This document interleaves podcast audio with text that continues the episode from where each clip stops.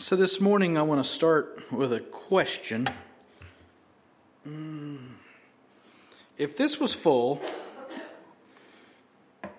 and you bumped into me, what would come out of it?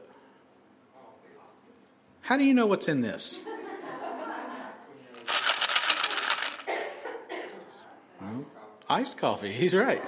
He's right. If it was full, whatever was in here is what would come out of here, right?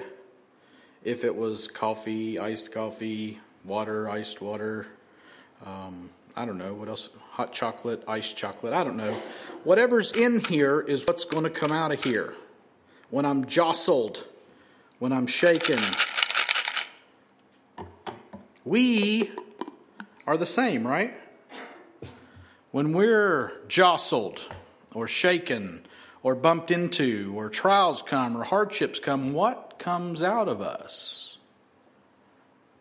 Whatever we're full of, right? And I know what some of you are full of, but we won't talk about that. How do we respond in the midst of trials? You will respond with whatever you're full of. And today we're going to see two men on trial. We're going to see two men who are facing two different types of trials. And I hope that what we end up seeing is not just what comes out of them, and hence what would come out of us, but I hope we see that there is an option here. There's a choice here. And it doesn't necessarily just have to be what we're full of or who we are. We'll get to that near the end. But today we're going to read Matthew chapter 26, verses 57 to 75. We're actually going to finish Matthew 26 today, which took a lot less time than Matthew 24 and 25. Um, and what we're going to see here, we're going to see the trial of Jesus and the denial of Peter. And you could say the trial of Jesus and the denial of Jesus if you wanted to. But I didn't, so we won't. But if you would, please stand while we read this incredible passage of Scripture, this true account of what happened historically, recorded for us under the direct inspiration of God the Holy Spirit through the pen of Matthew, who had been a tax collector. Matthew 26, verses 57 to 75. then those who had seized Jesus led him to Caiaphas the high priest, where the scribes and the elders had gathered. And Peter was following him at a distance, as far as the courtyard of the high priest. And going inside, he sat with the guards to see the end. Now the chief priests and the whole council were seeking false testimony against Jesus that they might put him to death. But they found none.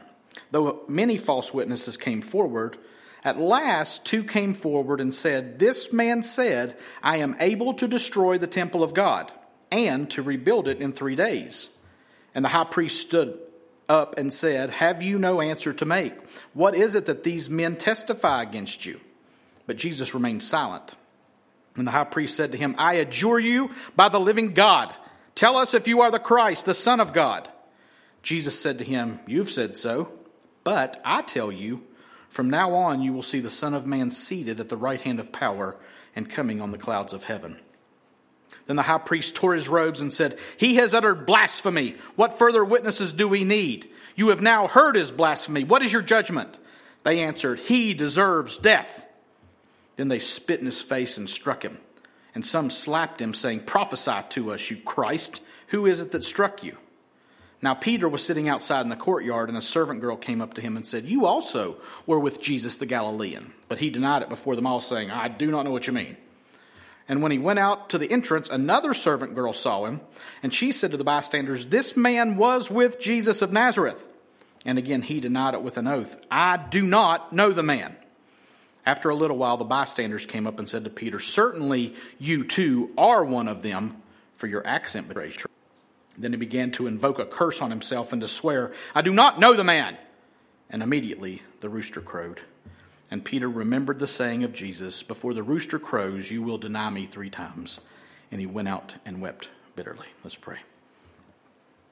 Father, help us by the power of your omnipotent Holy Spirit to understand these things and to go out and do them, that you might be glorified, others might be served, and we might be built up. And we ask it in Jesus' name. Amen. You may be seated. Hmm. Verse 57. Then those who had seized Jesus led him to Caiaphas the high priest, where the scribes and the elders had gathered. So we left off at the end of last week's passage and message with Jesus being seized by the large crowd sent by the chief priests and the elders, and they were led by Judas, who kissed Jesus to show the man that they were to seize. And the other 11 disciples, who just a little while before had proclaimed that they would die with Jesus, had fled into the night forsaking their rabbi in order to save their own skins. So we pick up this week with Jesus being led to Caiaphas the high priest, where verse 57 says, the scribes and the elders had gathered. Now, let me ask you a question as we move into this. What part of the day is this happening in? It's nighttime, right? So they had finished the Passover meal. Um, and headed out to the Mount of Olives where Jesus had prayed into the night while his disciples were too sleepy to keep their eyes open. And the fact that it's night is important as we see these proceedings because these guys, the chief priests and the elders who make up what was called the Sanhedrin, the ruling board, the ruling um, body for the Jews in both uh, pol- in political, social, justice, and religious matters, this Sanhedrin made these decisions. They're about to make several illegal moves in their efforts to condemn Jesus. Going back to God giving the law to the Jews, God has always, had always commanded that his people were to be a fair people, and their leaders were to rule and judge in equity and compassion. I read one commentator, and I can't remember who it is now, just coming back to my mind it says the goal of the Sanhedrin, the ruling body, was to preserve life, not to take it. That's how they were to govern. So these chief priests, these elders, this Sanhedrin, this governing body of the Jewish people, were to be the embodiment of that equity and compassion that God had called his people to. John MacArthur, explaining the duties of this fair and compassionate judging panel, says it this way quote, there were three primary things in relation to criminal procedure that the laws of jurisprudence upheld in the Sanhedrin guaranteed to a person. Three things. Number one, public trial. That was one of the things supposed to be guaranteed. I continue to read his quote. In other words, there was to be no hidden, secret, clandestine trials. And what do we see in here? Just that. MacArthur goes on to say, everything was to be open and exposed so that no one could be framed and railroaded into some kind of execution or some kind of penalty without just trial taking place. The judges were always then under the scrutiny, uh, under the scrutiny of the populace and who were able to see and attend and to some extent at least know what was going on and courts today have maintained the same thing. Secondly, MacArthur says, the Sanhedrin guaranteed for anyone brought in on a criminal procedure the right of self defense. That is, there has to be a defender. There was to be someone who provided a defense for the accused. He had the right to bring in defense of himself in the mouth of other witnesses who could participate in the trial. So that's the second thing. Thirdly, MacArthur finishes no one could be convicted of anything unless convicted or proven to be guilty by two or three witnesses. End of quote. So those are three necessities for a just, compassionate, God-like trial for somebody. And that's what the Sanhedrin was supposed to be doing. Well, if you take into consideration that it was nighttime, and the Sanhedrin had assembled itself in the place in the palace of the chief priest, this shows that what was happening with Jesus was not fair nor was it compassionate. And we'll get back to them in a minute. Okay? So just know that this is not right. This is a kangaroo court. This is them doing what they want to do, not showing the true justice and compassion of God. We'll just leave that right there. Look at verse 58. We'll get back to them in a minute. And Peter, was following him, Jesus, at a distance as far as the courtyard of the high priest, and going inside, he sat with the guards to see the end. So here's Peter, who had fled into the night with the rest of the disciples after he had cut a servant's ear off and then got rebuked by Jesus for doing so. And remember, after vowing that he'd die with Jesus, Jesus had told Peter that Peter would, in fact, not die with Jesus, but would deny him three times before the morning came, which is further proof that it's still night, by the way. And here we see Peter following Jesus at a distance. He had fled far enough away from the seizing mob to get away, but he circled back and followed to see where they were taking Jesus, but at a distance, a safe distance for his own sake. And his following brings him to the courtyard of the high priest, which is where they'd taken Jesus. And it says that he went inside and sat down with the guards to, quote, see the end. Now that seems odd to me.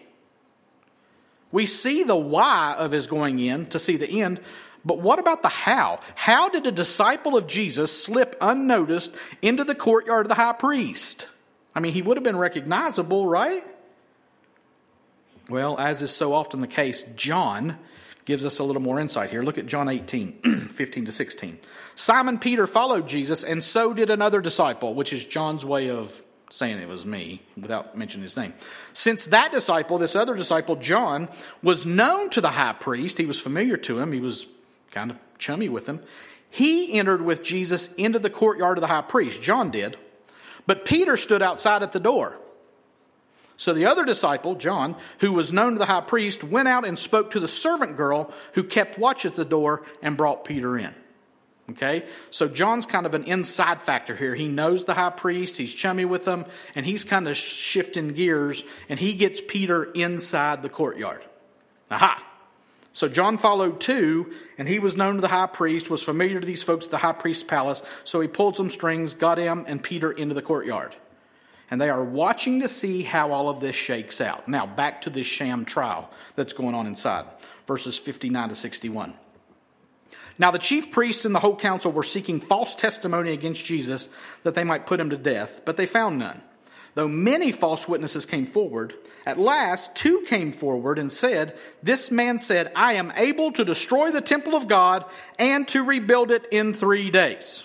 Okay, so these fair and compassionate rulers who were to make sure that all of this is on the up and up were doing what? It says they were seeking false testimony against Jesus that they might put him to death. Now, where's the fairness? Where's the compassion in that? It's not there, right? What are they full of? They're full of hate. And what's coming out of them right now? Hate, venom. They're seeking false witness that they might put him to death. How's that for reflecting the justice of God? Yeah, boy. And they have a parade of false witnesses come and go, saying one thing or the other. Another gospel says they can't get them to agree. They're saying opposing things, different things. And they've got to have at least two witnesses who agree about something to say, yes, okay, we'll, we'll accept that testimony. And they're having a hard time. Uh, none of these people line up with one another, okay? Verse 60 says they found none. They found zero evidence, even false evidence, that would have made it possible to accomplish their goal of having Jesus put to death. And again, quite a goal. At last, verse 60 says, two guys are at least close in what they say. And they say, This man said, I am able to destroy the temple of God and to rebuild it in three days. Now they're referencing Jesus' quote from John 2. This was back at the beginning of Jesus' ministry when he cleansed the temple the first time. If you'll remember, he cleansed the temple twice once at the beginning of his ministry and once at the end of his ministry. John records it this way after Jesus cleanses the temple that first time probably three years before this. so the Jews said to him, What sign do you show us for doing these things?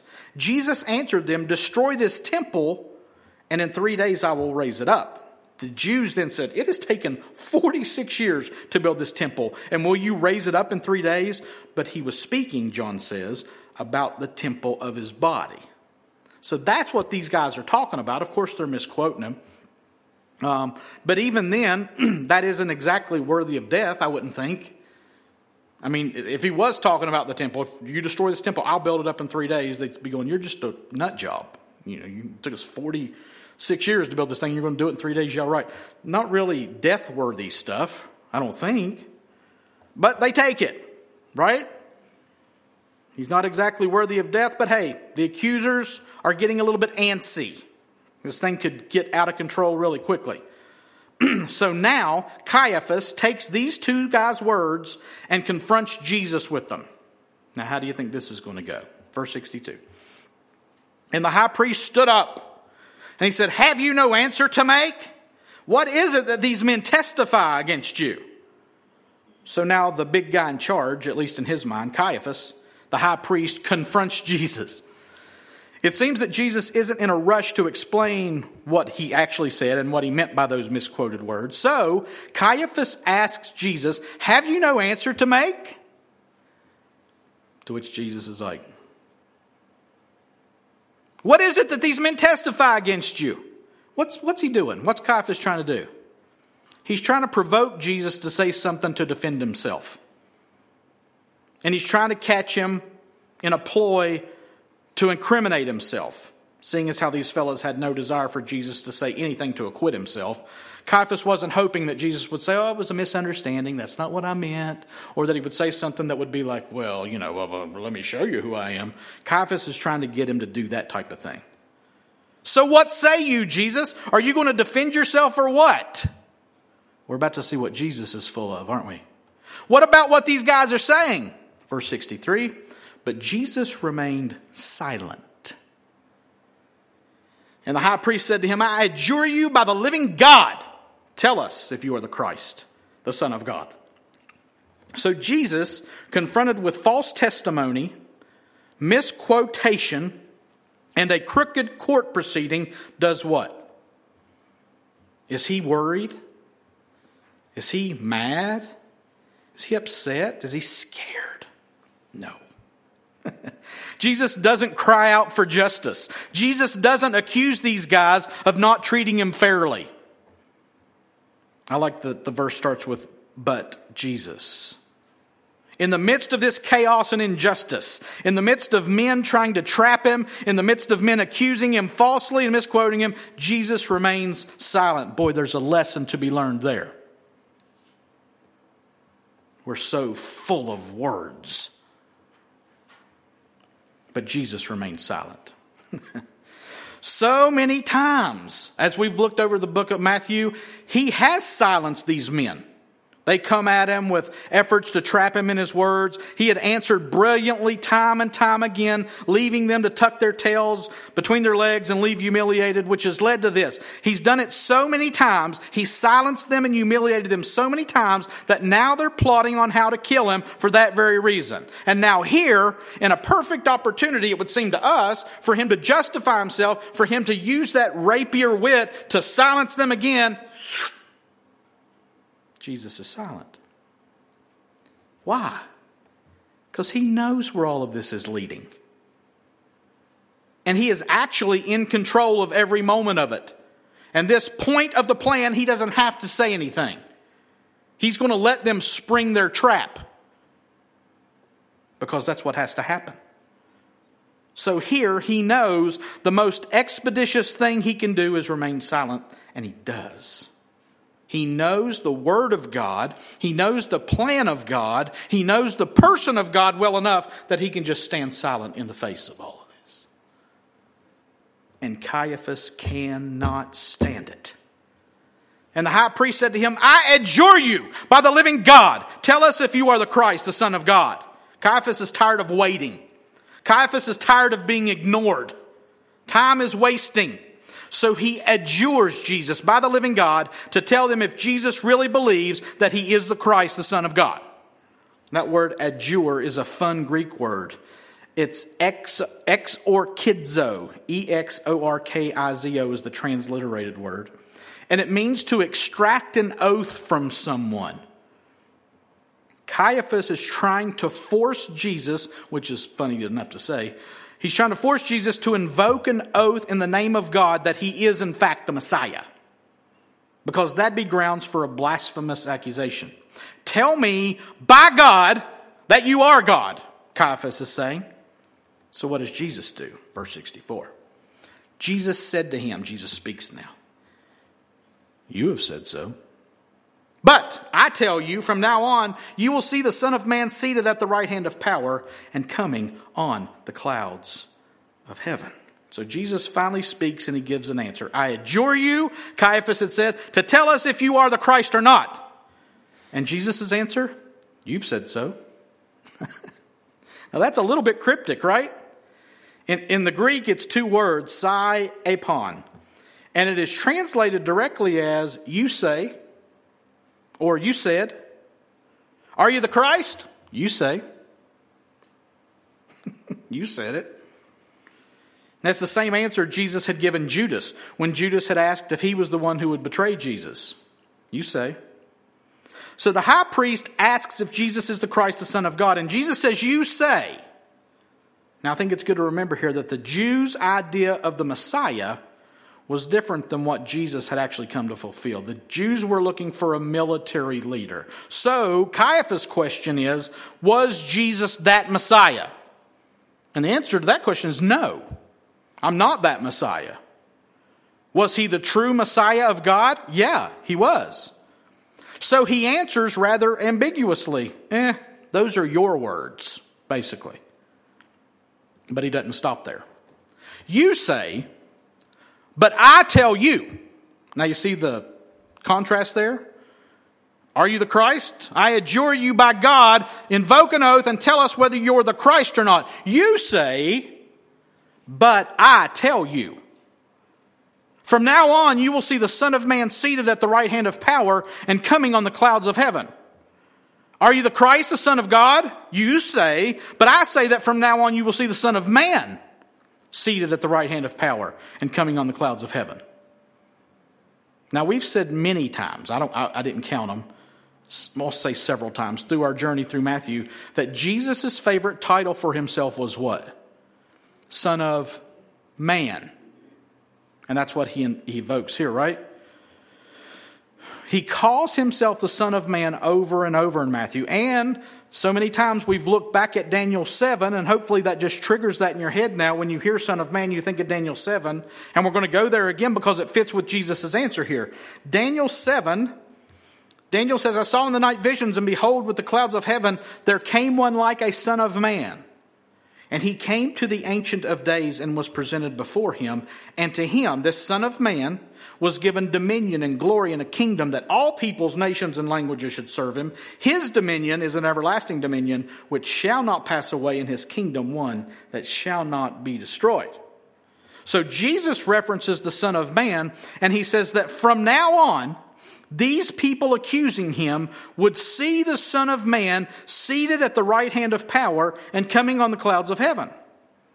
These folks would have been steeped in the writings of the Old Testament, including Daniel's prophecies, so they would know exactly what Jesus was referring to. Their minds would go back to Daniel's prophecy with the Son of Man and the clouds of heaven and power and great glory. And while Jesus isn't saying, You'll see me seated at the right hand of power and coming on the clouds of heaven, they surely receive it that way. Look at verse 65. Then the high priest tore his robes and said, He has uttered blasphemy. What further witnesses do we need? You have heard, now heard his blasphemy. Uh oh. Now that response of Jesus elicited a reaction. And what's Caiaphas full of? He's full of rage.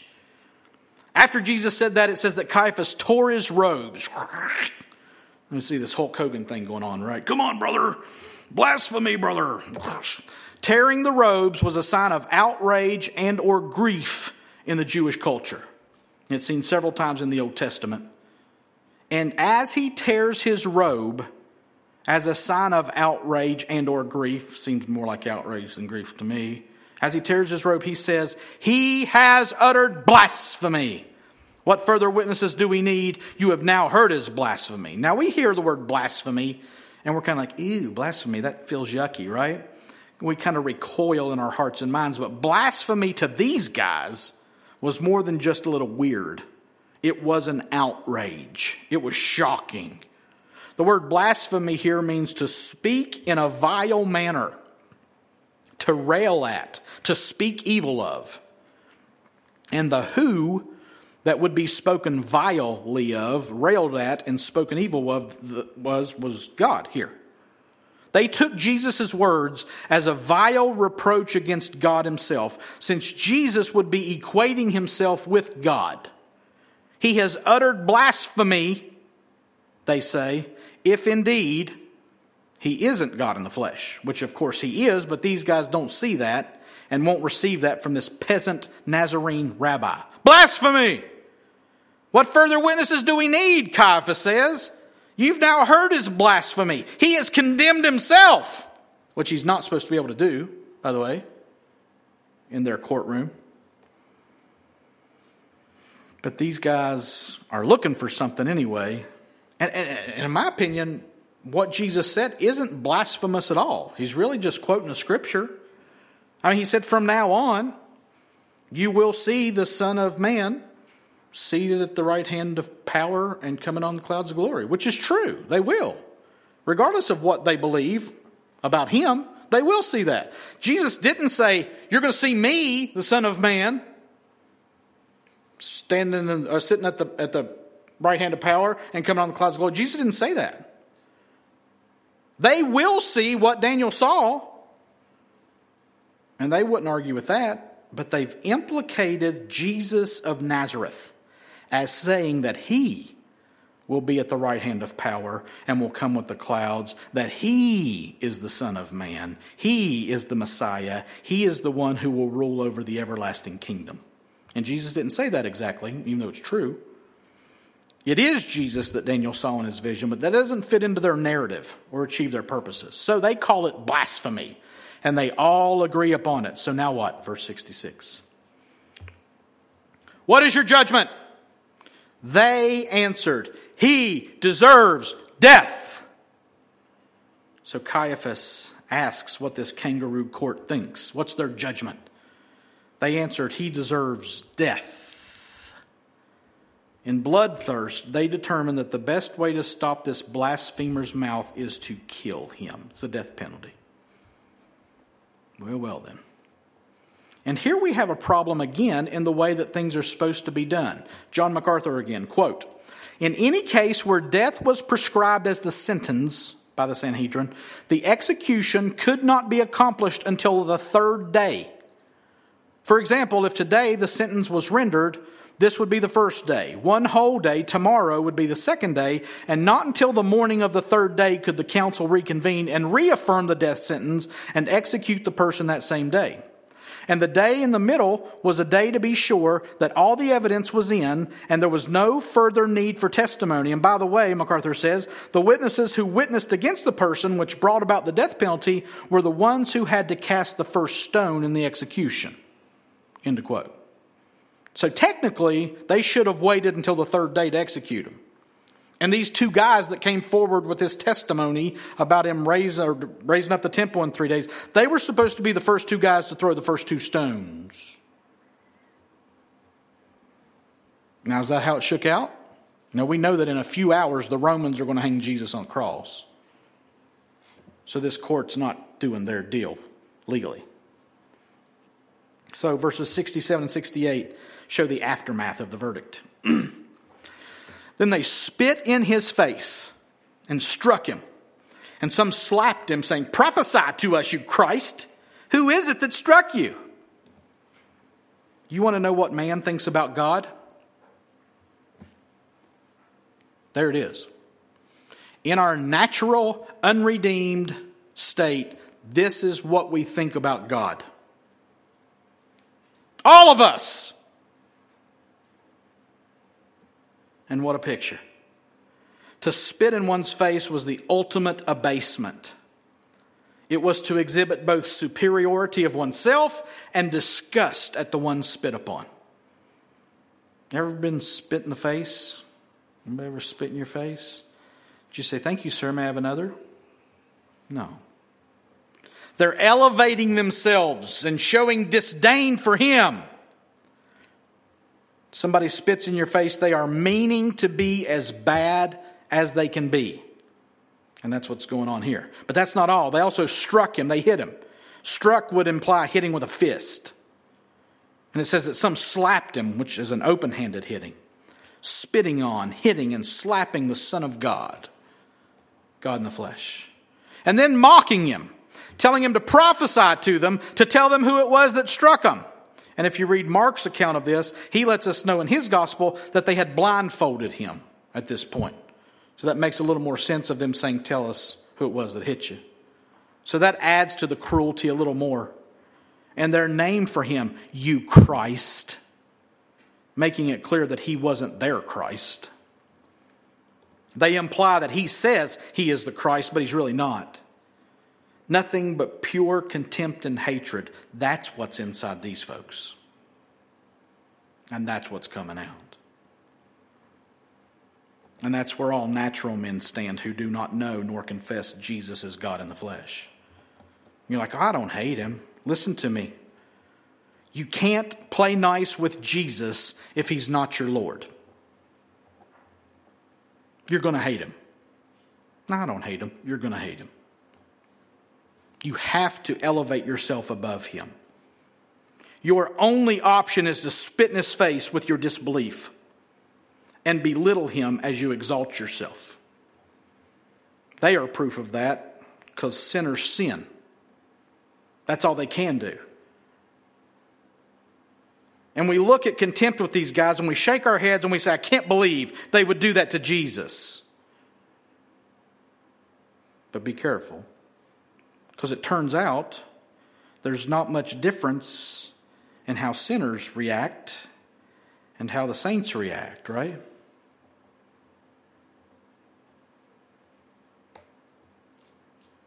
Let's get back to Peter, the leader of the disciples of Jesus in verses 69 and 70.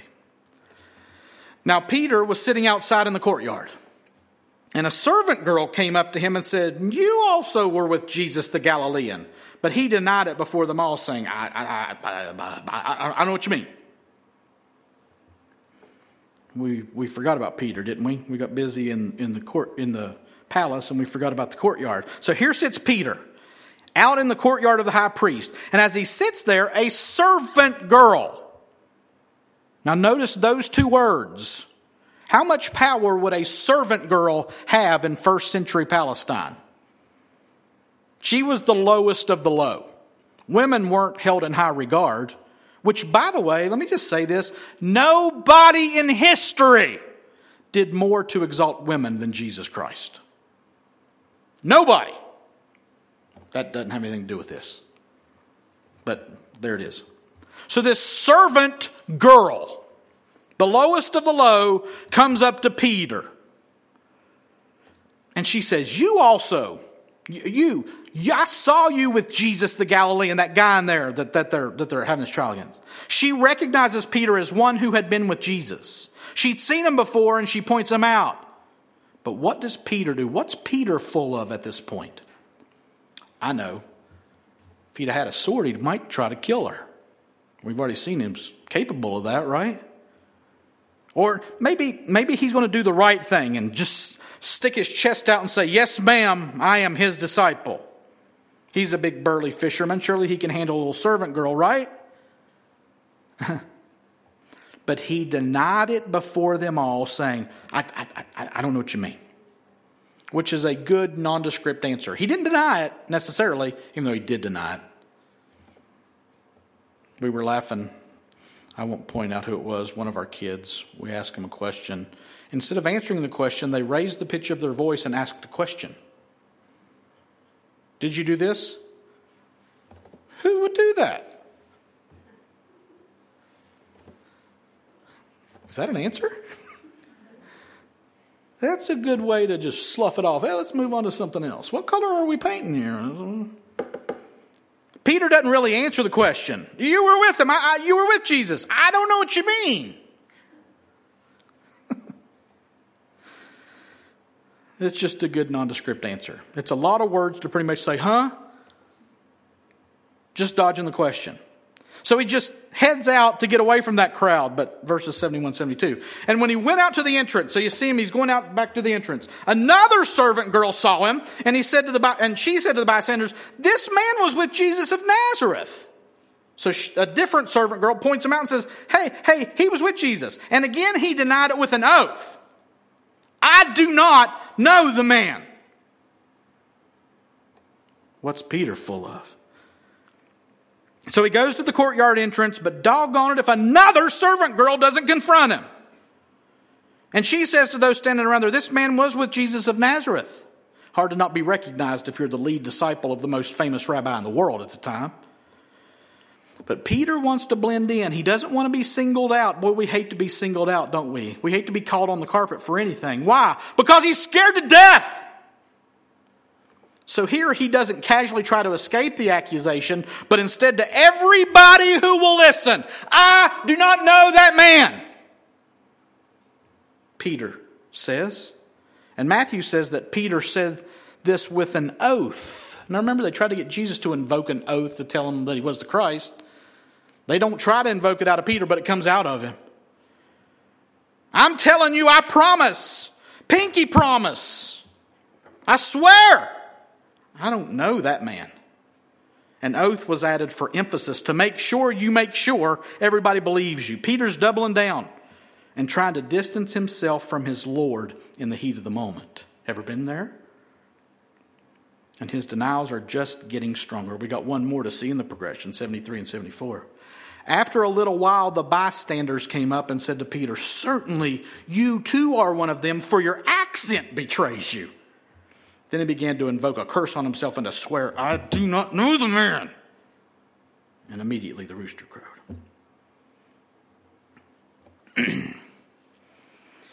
now it's not just one little girl, but the bystanders came up. Bystanders, plural.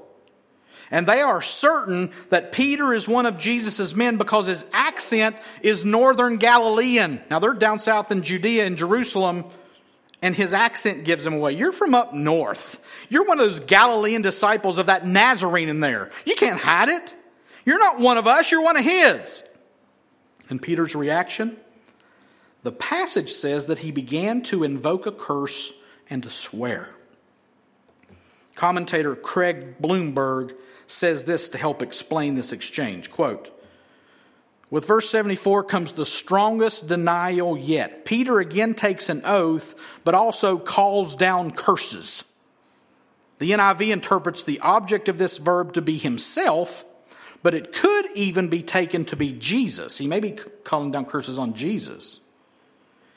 Katathematizian, I don't think that's right, but trust me, comes from the same root as anathematize, asking God to punish him or Christ if he is lying. End of quote. If I'm lying, I'm dying, Peter says. I don't know the man. No more word games, no more vagueness. Damn it, leave me alone. I don't know that cursed man. And as the words leave his lips for that third denial, cock a doodle doo. Uh oh. And Peter remembered the saying of Jesus Before the rooster crows, you will deny me three times. And he went out and wept bitterly. As that rooster crows, Peter remembers that Jesus had said that he would deny him three times before that particular rooster crowed that particular crow. But Luke shows us something a little more particular. Look at Luke 22, 61 and 62. And the Lord turned and looked at Peter. And Peter remembered the saying of the Lord, how he had said to him, Before the rooster crows today, you will deny me three times. And he went out and wept bitterly. Oh man.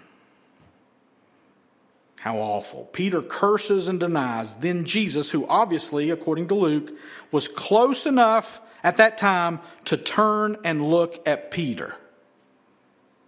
I don't know the man.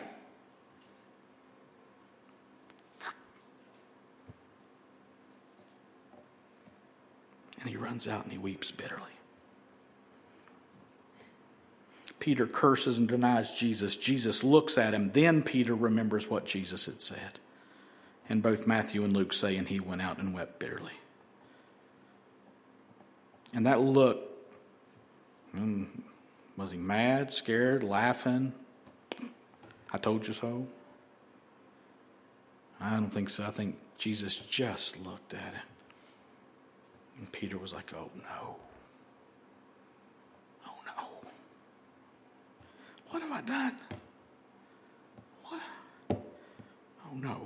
And he went out and wept bitter tears of shame, regret, sorrow, and pain. He who had been so bold he who had been so sure of himself, reduced to denying and cursing by two powerless servant girls and an onlooking crowd. Jesus had stood stoic and quiet as he was falsely accused and condemned before the power brokers of the day.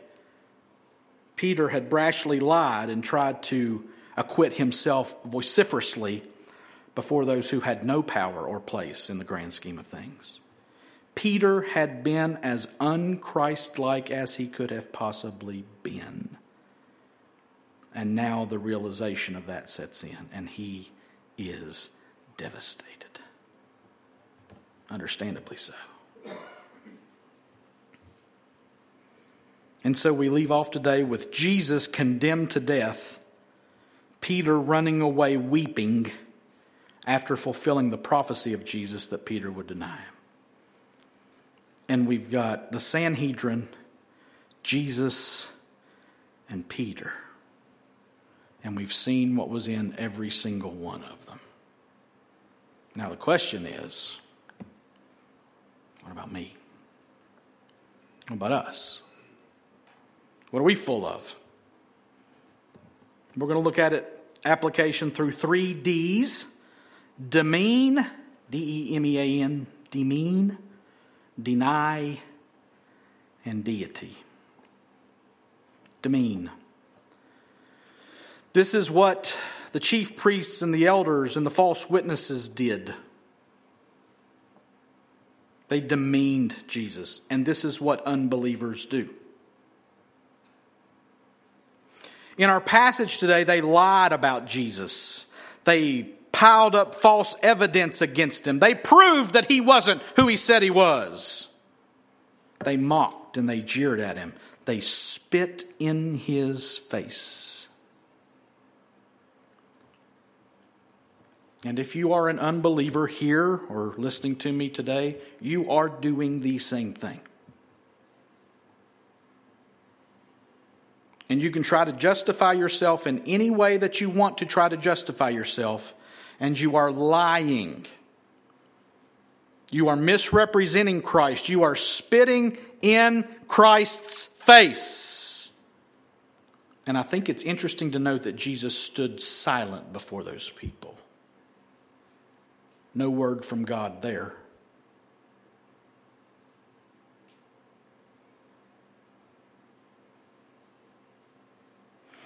John MacArthur again.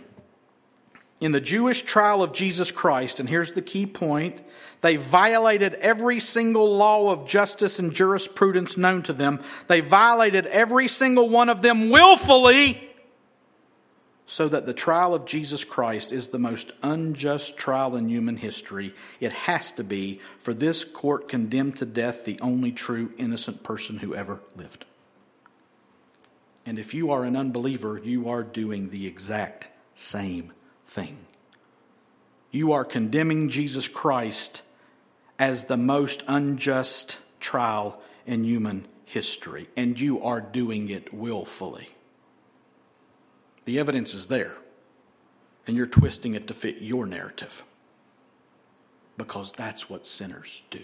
That's what they're full of, and that's what comes out of them when they are jostled by Jesus Christ Himself.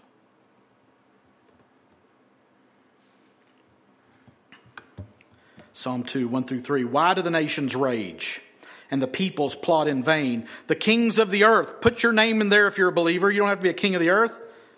The kings of the earth set themselves and the rulers take counsel together against the Lord and against his anointed, saying, Let us burst their bonds apart and cast away their cords from us. He ain't going to control me. He ain't going to dictate to me who I'm supposed to be and what I'm supposed to do. He's not the boss of me. He's a false, a phony, a liar. Out of my face, Jesus. Unbelieving people have put Jesus on trial and found him to be not who he says he is and they raise themselves up to a place above him. They must burst any bonds that God would put upon them in their minds. They must cast away the cords that they feel are on them from their Maker. And they will be their own Lord. So that's what unbelievers do. They demean. What about believers? Uh oh. We deny Jesus. How easy and how often do followers of Jesus deny him? Far too easily and far too often in my life, for sure. And for what reasons? Well, Peter did so out of fear, out of a desire for comfort, out of a need to fit in, and who knows what else was going on in his head and heart. But now note this. Now, Peter did that. We do that. And what was Peter's response after he did that? He didn't spit in Jesus' face. It says he went out and he wept bitterly. He didn't have a fresh word from God spoken to him. He remembered the old word that Jesus had said before the rooster crows, You'll deny me three times. And all Jesus had to do was look at him. And he went out and he wept bitterly. For the believer who so often does deny their Lord, my Lord, we remember the words of Jesus, and those words bring conviction. In our denial, the Word of God comes to mind to produce godly grief and godly sorrow for what we just did. And it is all of us as believers. You say, well, I've never like cussed and said, Jesus, no, I never. How many times have you not done the right thing when you knew it was the right thing to do because you just might stand out? Listen, the world is increasingly hostile to the Word of God. How easy is it going to be to read your Bible in your private place and never bring it out into the public square? You know what you're doing? You're denying Jesus. Now, you're, you're, you go to church, don't you? Yeah.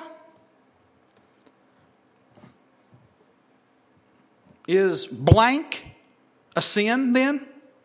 Uh, you don't have to call it sin. I mean, you know, we've, we've kind of advanced beyond that as a culture. You know, we accept everybody, we love everybody.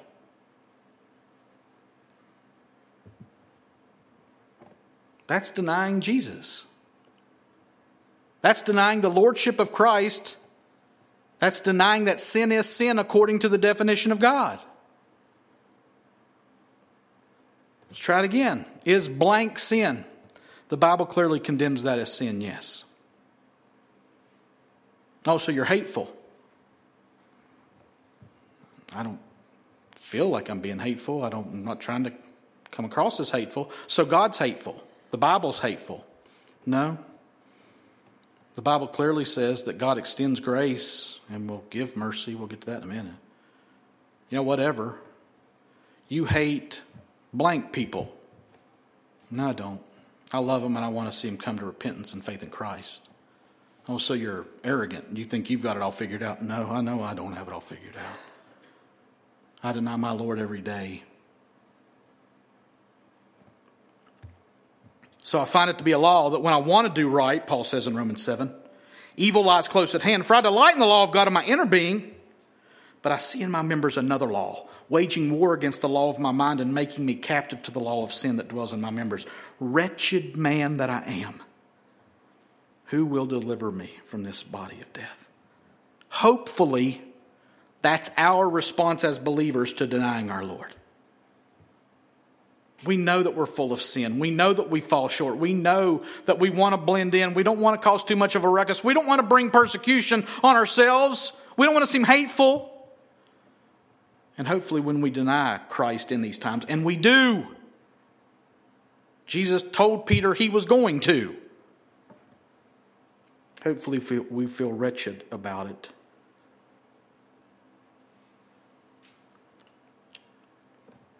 Demean, deny, deity. How does Christ respond in these situations?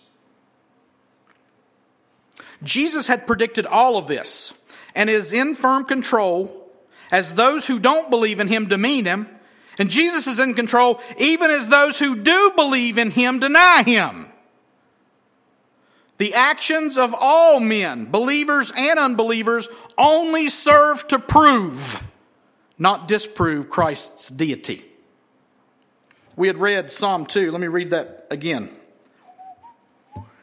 Why do the nations rage and the peoples plot in vain? The kings of the earth set themselves and the rulers take counsel together against the Lord and against his anointed, saying, Let us burst their bonds apart and cast away their cords from us. Watch how God responds to that. He who sits in the heavens laughs. The Lord holds them in derision. Then he will speak to them in his wrath and terrify them in his fury, saying, As for me, I've set my king on Zion, my holy hill. Listen to me, sinner. Wrath is coming. If you do not repent of your sin and place your faith in the finished work of Jesus Christ for the salvation from your sins, you stand guilty before the judge of all the earth. And all that waits for you is wrath. As you struggle against the will of God, the Lord of heaven laughs and says, My king is set. Try to shake off your bonds. It is a futile fight that you are fighting. And the only thing you have at the end of the road is, at the end of the road is wrath. And I don't apologize for saying that. Trying to scare me into believing in Jesus? Absolutely, I am. Because that's what the Word of God says. Wrath is coming upon the sons of disobedience. And if you continue in your defiance toward God, wrath is coming upon you in eternity future. What about believers? How does God respond? How does Christ respond when believers deny Him? Watch this before Peter denied Jesus. Luke 22. Simon, Simon, behold, Satan demanded to have you that he might sift you like wheat, but I have prayed for you that your faith may not fail. And when you have turned again, strengthen your brothers. Peter's denial was in the plan of God. And Jesus had prayed for him. Our great intercessor had prayed for him. And thus, our great intercessor prays for us that after we deny him, that we might turn again. And that we might strengthen each other even after we sin, even after we deny Jesus. What about that Romans passage? Don kind of stole some of my thunder earlier. So I find it to be a law, Paul had said, that when I want to do right, evil lies close at hand. For I delight in the law of God in my inner being, says the believer, but I see in my members another law waging war against the law of my mind and making me captive to the law of sin that dwells in my members. Wretched man that I am! Who will deliver me from this body of death? Thanks be to God through Jesus Christ our Lord. So then I myself, I myself serve the law of God with my mind, but with my flesh, I serve the law of sin. There is therefore now no condemnation for those who are in Christ Jesus. Believer, if that doesn't make you want to jump up and run around this room and scream at the top of your lungs, something is wrong. I serve the law of God with my mind, but I serve the law of sin with my flesh and there is therefore now no condemnation for those who are serving the law of sin with their flesh if they are in Christ Jesus. That's how the deity responds to my denying him as a believer.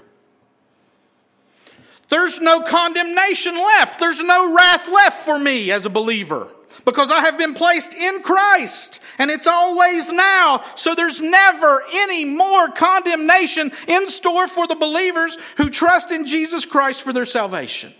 even as they serve the law of sin with their flesh. Your sin is not okay, believer. Your denying is not okay. But you've been forgiven of it. Peter had been forgiven of it before he ever did it. And we see at the end of John that Jesus comes and he reinstates Peter and he lays Peter's heart bare.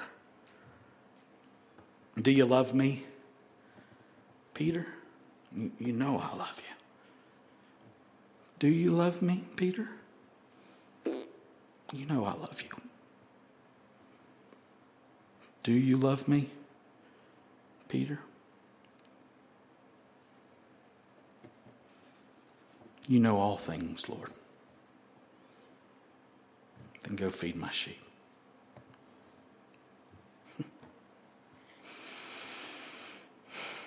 For the unbeliever, there is a call to repentance from God. To the believer, there is power for repentance from God. I'll finish with this, and y'all have heard me say this recently. Isaiah 55, 6 to 9. Whether you are an unbeliever or a believer this morning, hear the words of God. Seek the Lord while he may be found. Call upon him while he is near. Let the wicked forsake his way, and the unrighteous man his thoughts. Let him return to the Lord, that he, the Lord, may have compassion on him, the unrighteous man and to our God, for he will abundantly pardon. For my thoughts are not your thoughts, neither are your ways my ways, declares the Lord. For as the heavens are higher than the earth, so are my ways higher than your ways, and my thoughts than your thoughts, says the Lord of hosts. He could never forgive me. God says, oh, My ways are not your ways. You don't know where I've been. He does, and He says, My thoughts are higher than your thoughts. And He loves to show compassion. He loves to abundantly pardon. We ain't like that. We ain't full of stuff like that. But God is. And when we bump into Him with whether it's our demeaning or our denying, what comes out of Him is a call to repentance, compassion, pardon ways that aren't our ways, thoughts that aren't our thoughts. For as the heavens are higher than the earth, so are my ways higher than your ways, and my thoughts than your thoughts. This morning, unbeliever, believer, the call of God is come. Receive compassion. Come. Receive pardon so that the wrath will not fall upon you, unbeliever. So that the guilt and shame and blame that you feel, believer, can be removed from you and you can stand face to face with God.